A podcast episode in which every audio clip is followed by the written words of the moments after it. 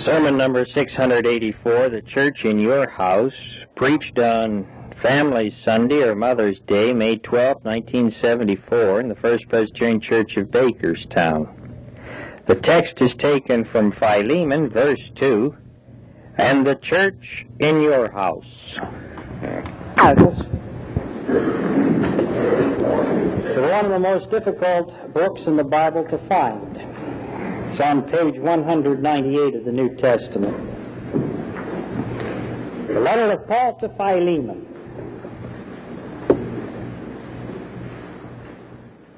Beginning at the first verse. Paul, a prisoner for Christ Jesus, and Timothy, our brother, to Philemon, our beloved fellow worker, and Apphia, our sister, and Archippus, our fellow soldier, and the church in your house.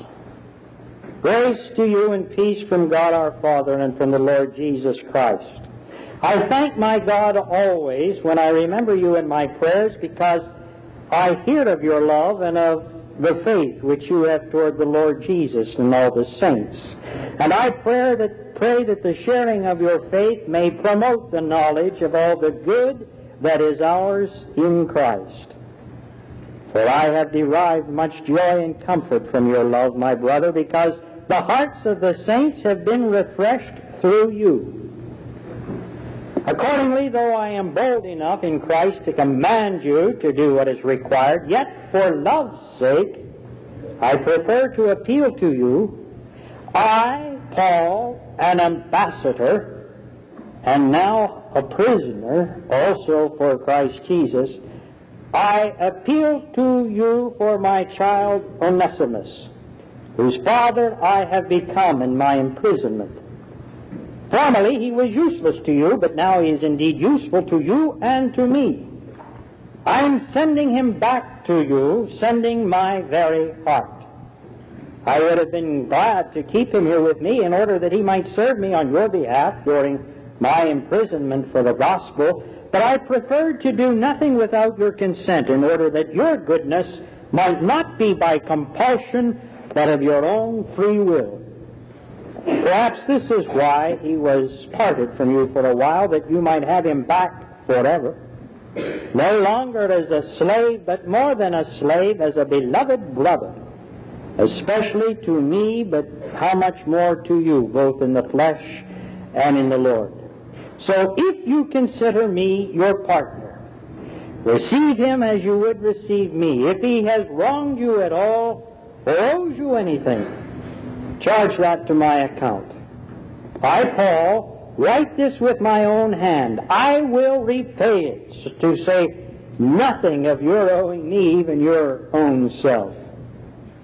Yes, brother, I want some benefit from you in the Lord refresh my heart in Christ.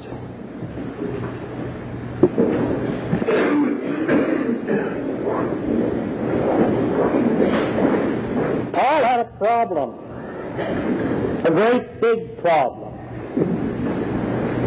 What could he do as a Christian minister to help young Onesimus?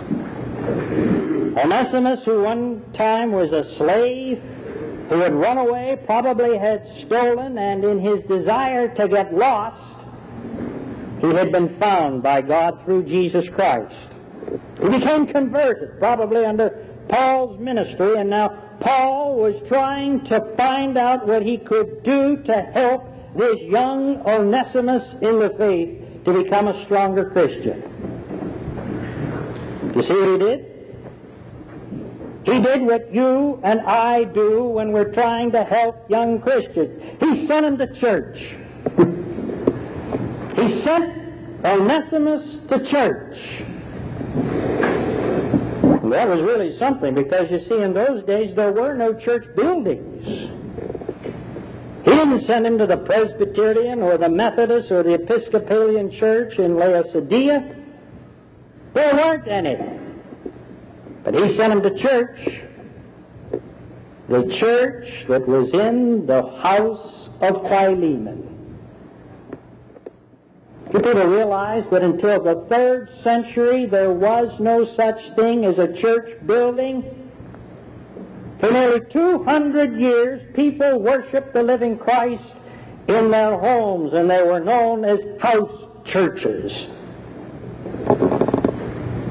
And Paul sends Onesimus back to Philemon, not only because Philemon was the master of Onesimus, but he sent him back because he knew Philemon was a Christian, and what was more the important, that there was a church in the house of Philemon. You see, Paul knew what God has been doing for some time, and which the rest of us better hurry up and understand. That God has for years, since the beginning of time, housed His church in homes. In homes. when God wished to reveal Himself as the Father unto mankind, to whom did He come? The beginning chapters of Genesis tell us that he did not come to an individual, he did not come to a group of people, he came to a family. Genesis calls that family Adam and Eve, and he met with them in a garden which served as their house. When God later in history chose to send forth his only begotten Son, he sent him through a family of Mary and Joseph who had temporary quarters in a stable because there was no room for them in the house. When God revealed the power and the presence of His Holy Spirit on that first Pentecost, He did so not in the temple down on Fifth Avenue in Jerusalem, but He did so in the room of a house where Christians worshiped. Ladies and gentlemen, the home needs the Christian church to help inspire it and support it and guide it. But the church needs the home to be able to become the church which God intended her to be. And that's the point we need to zero in on, not only on this Mother's Day or Family's Day, but throughout all of the church year. Because I'm fully convinced that maybe one of the reasons the church is in trouble today is because the home's in trouble. God has granted unto each one of us the opportunity to be raised in a family, in a house. And He expects a church, the spirit of the church, to be in your house. Now, it's not easy to build a church, whether it be in Richland Township or whether it be in your home. Churches are not easily built. For the institutional church to be truly the church, God must be regularly, sincerely, and conscientiously worshiped. And that's what can make a church in your house. The spirit of honest, sincere, regular, conscientious worship in your house. And that's not an easy thing. Some of us have been in love for a long time with the idea of the family altar and family devotions. And I think it probably was easier to worship God in homes that have had or still have today the family altar. But let's face it, if we're going to be honest, I'm afraid there are few families in this congregation that regularly set apart the time of the day to read together from God's Word, sing hymns, and join in prayers. You know the excuses. You make them. I don't know why we don't do it. I do think that maybe one reason is because some of you, and I know many of you were raised with the family altar, but you've forsaken it. You've done so because you felt somewhat like a hypocrite, I think. You, you felt the insincerity that was there. It can happen there just as it can happen in any of us who try to practice family or personal devotions. It's tough. Sometimes we can get so involved in worshiping the ritual that we forget to worship the God. Sometimes it becomes such a drudgery that all we want to do is get rid of it and get over with it, thinking that we have done it, even though the sincerity and the honesty has not been there. I encourage family altars, but I also recognize the weakness that it's easy to fall into a pattern where the spontaneity, the, the honesty, the truthfulness, it can disappear. I would hope that some of you would seriously consider having this type of uh, worship in your home, but I doubt very much whether any of you will go to that effort or trouble. I hope, though, that you will continue, or if not, begin, if you have not had the opportunity to try to remember yourself and to teach your children that the worship of God can be something more than just reading His Word. I think you can be worshiping God regularly and sincerely when, when you remember yourself and teach your children that you have a wonderful, good, beautiful home, not only because of the graciousness of the finance company, but also because of the grace of God, your Father. I think when you remember yourself and teach your children that you have good neighbors, not just because you're popular, but because of the providence of God. I think you can be thanking and worshiping God when you remember yourself and you teach your children that the reason you have food to eat and clean, warm beds in which to sleep is not just because you have been fabulous as a success in making a living, but because God has called you to be a faithful steward throughout all of your life. I think you worship God when as husband and wife, father and mother, you, at night before retire, look in on the crib of a little child. And maybe holding hands, you merely look into one another's eyes and realize that that miracle is a gift entrusted to you from God. And simply you say to one another, Praise God. I think husband and wife can worship God when maybe sitting in the quietness of the living room, watching television, reading. He who now is becoming more bald and she who is now a little bigger than she was on the wedding day, they look at one another and realize that throughout all of life, enduring the trials, enjoying the comforts, they, by the grace of God, still believe and love in each other. And maybe he or she lets go, praise God. Now your mate may look at you and think you're a little odd, but God will understand. You thank God when you look into the eyes of your children, eyes that maybe at that moment are filled with joy or maybe with tears. And you realize that you belong by the providence of God to each other. And you thank God for that providence. That's being in worship to God when sincerely, honestly, with a spontaneous response, you somehow just say, Praise God from whom all blessings flow.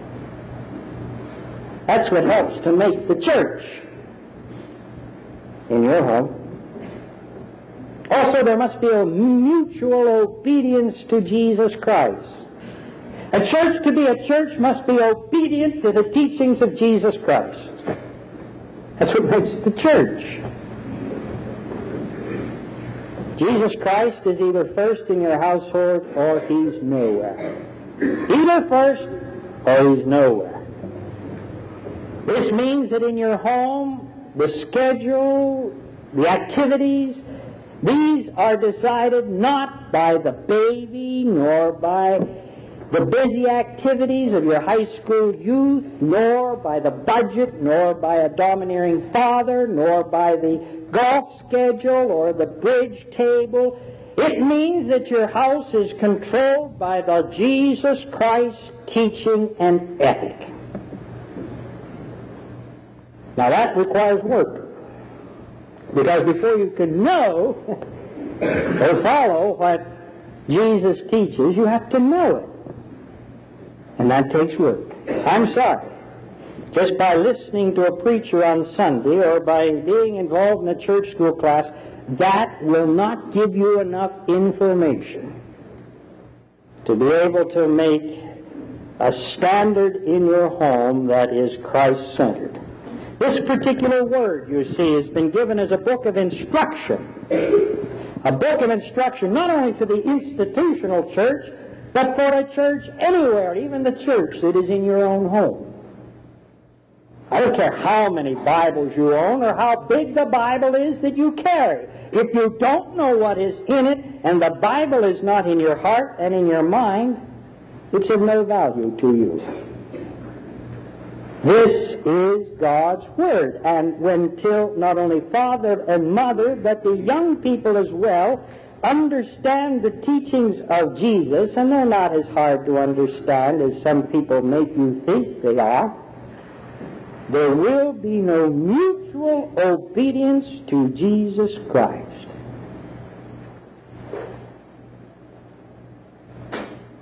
What is the criteria factor in your home? When John and Mary have a fight because John thinks money is to be spent and Mary thinks it's to be saved, who makes the decision which will be done? When father thinks a child should be spanked and mother reads a psychology book and feels that freedom of expression is what he or she needs, who makes the decision? When we begin to study the Word of God, it requires work and not only that, you will find that when you study the Word of God and trying to be obedient to the teachings of Jesus Christ, you will find that to some things you want to do, you will have to say no. And no is never an easy or popular word to say, but to be obedient to Jesus Christ, the church in your home to some practices and to some requests must say no. And also, you will find that this is a difficult process because there'll be some things that you don't want to do, but to be obedient to Jesus Christ, you will have to say to those things, yes, I will do it. That's what makes the church the church. Not only a sincere, honest desire to worship God, but also to be obedient. Obedient to the teachings of Jesus Christ. There is no other foundation which can be laid than that which is already laid in Jesus Christ.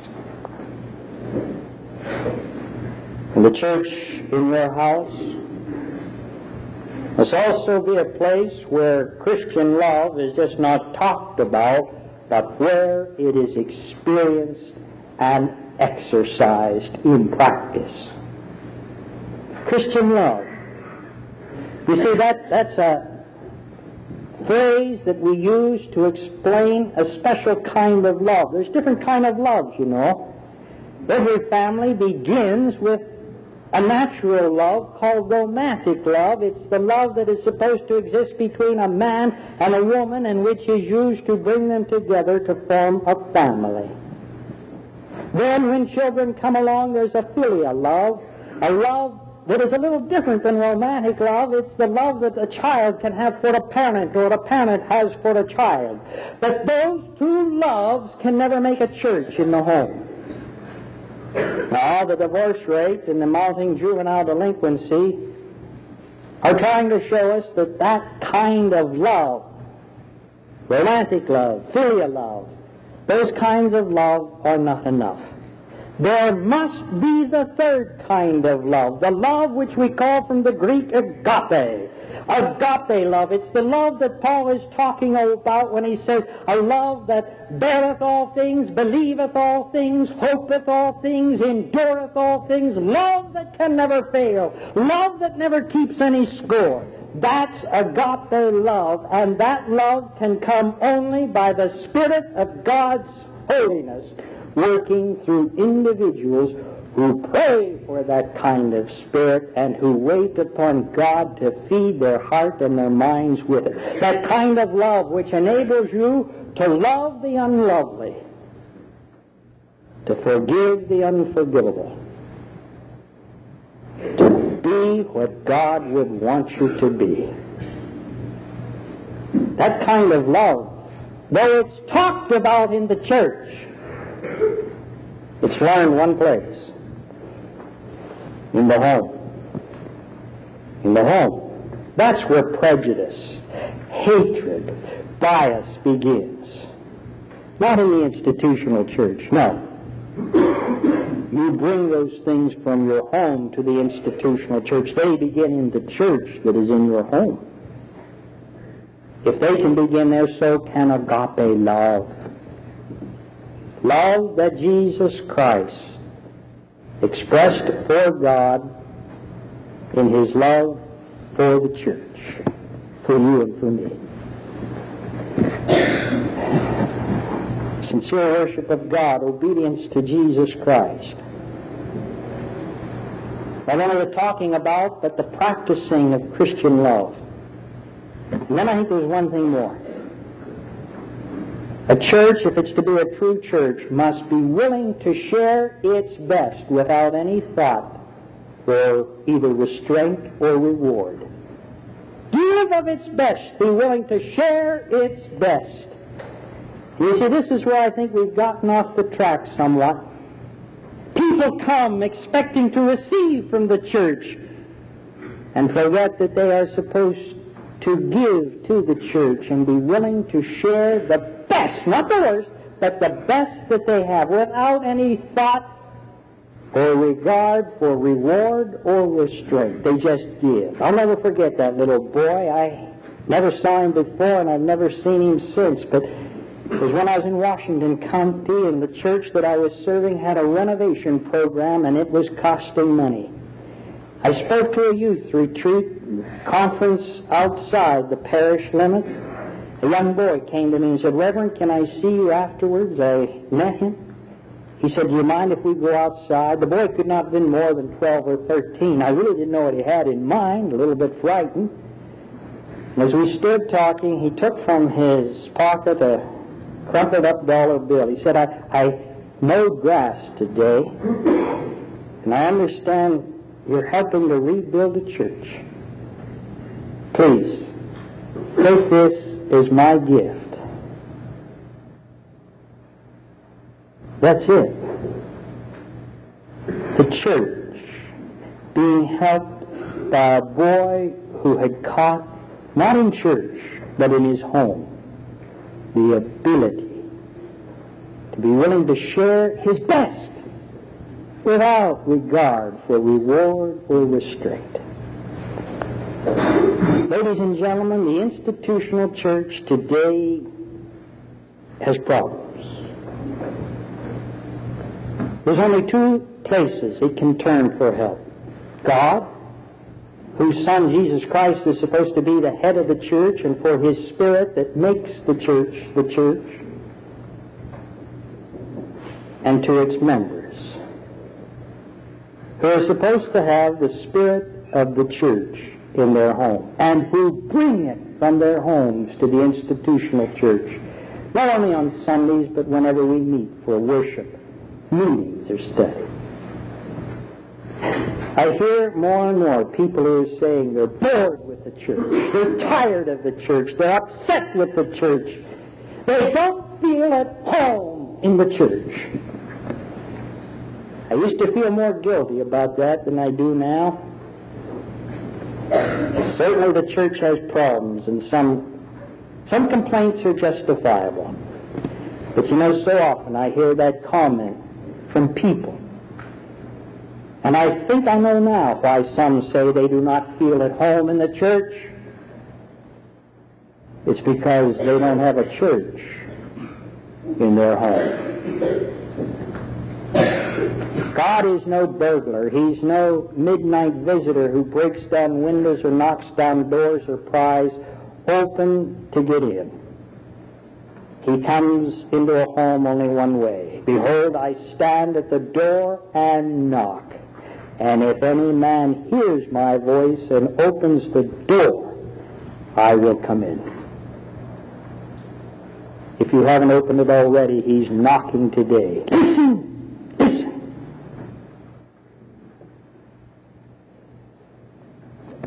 Open the door to the church in your home. Father, help us to know that you are as much, if not more, interested in our homes than you are in your own house. Help us to realize that only as we become interested in the church in our home will we find a home in the church of Jesus Christ. And now may the grace of our Lord Jesus Christ, the love of God, and the communion of His Holy Spirit be with you and your church, wherever she be, now and forevermore. Amen.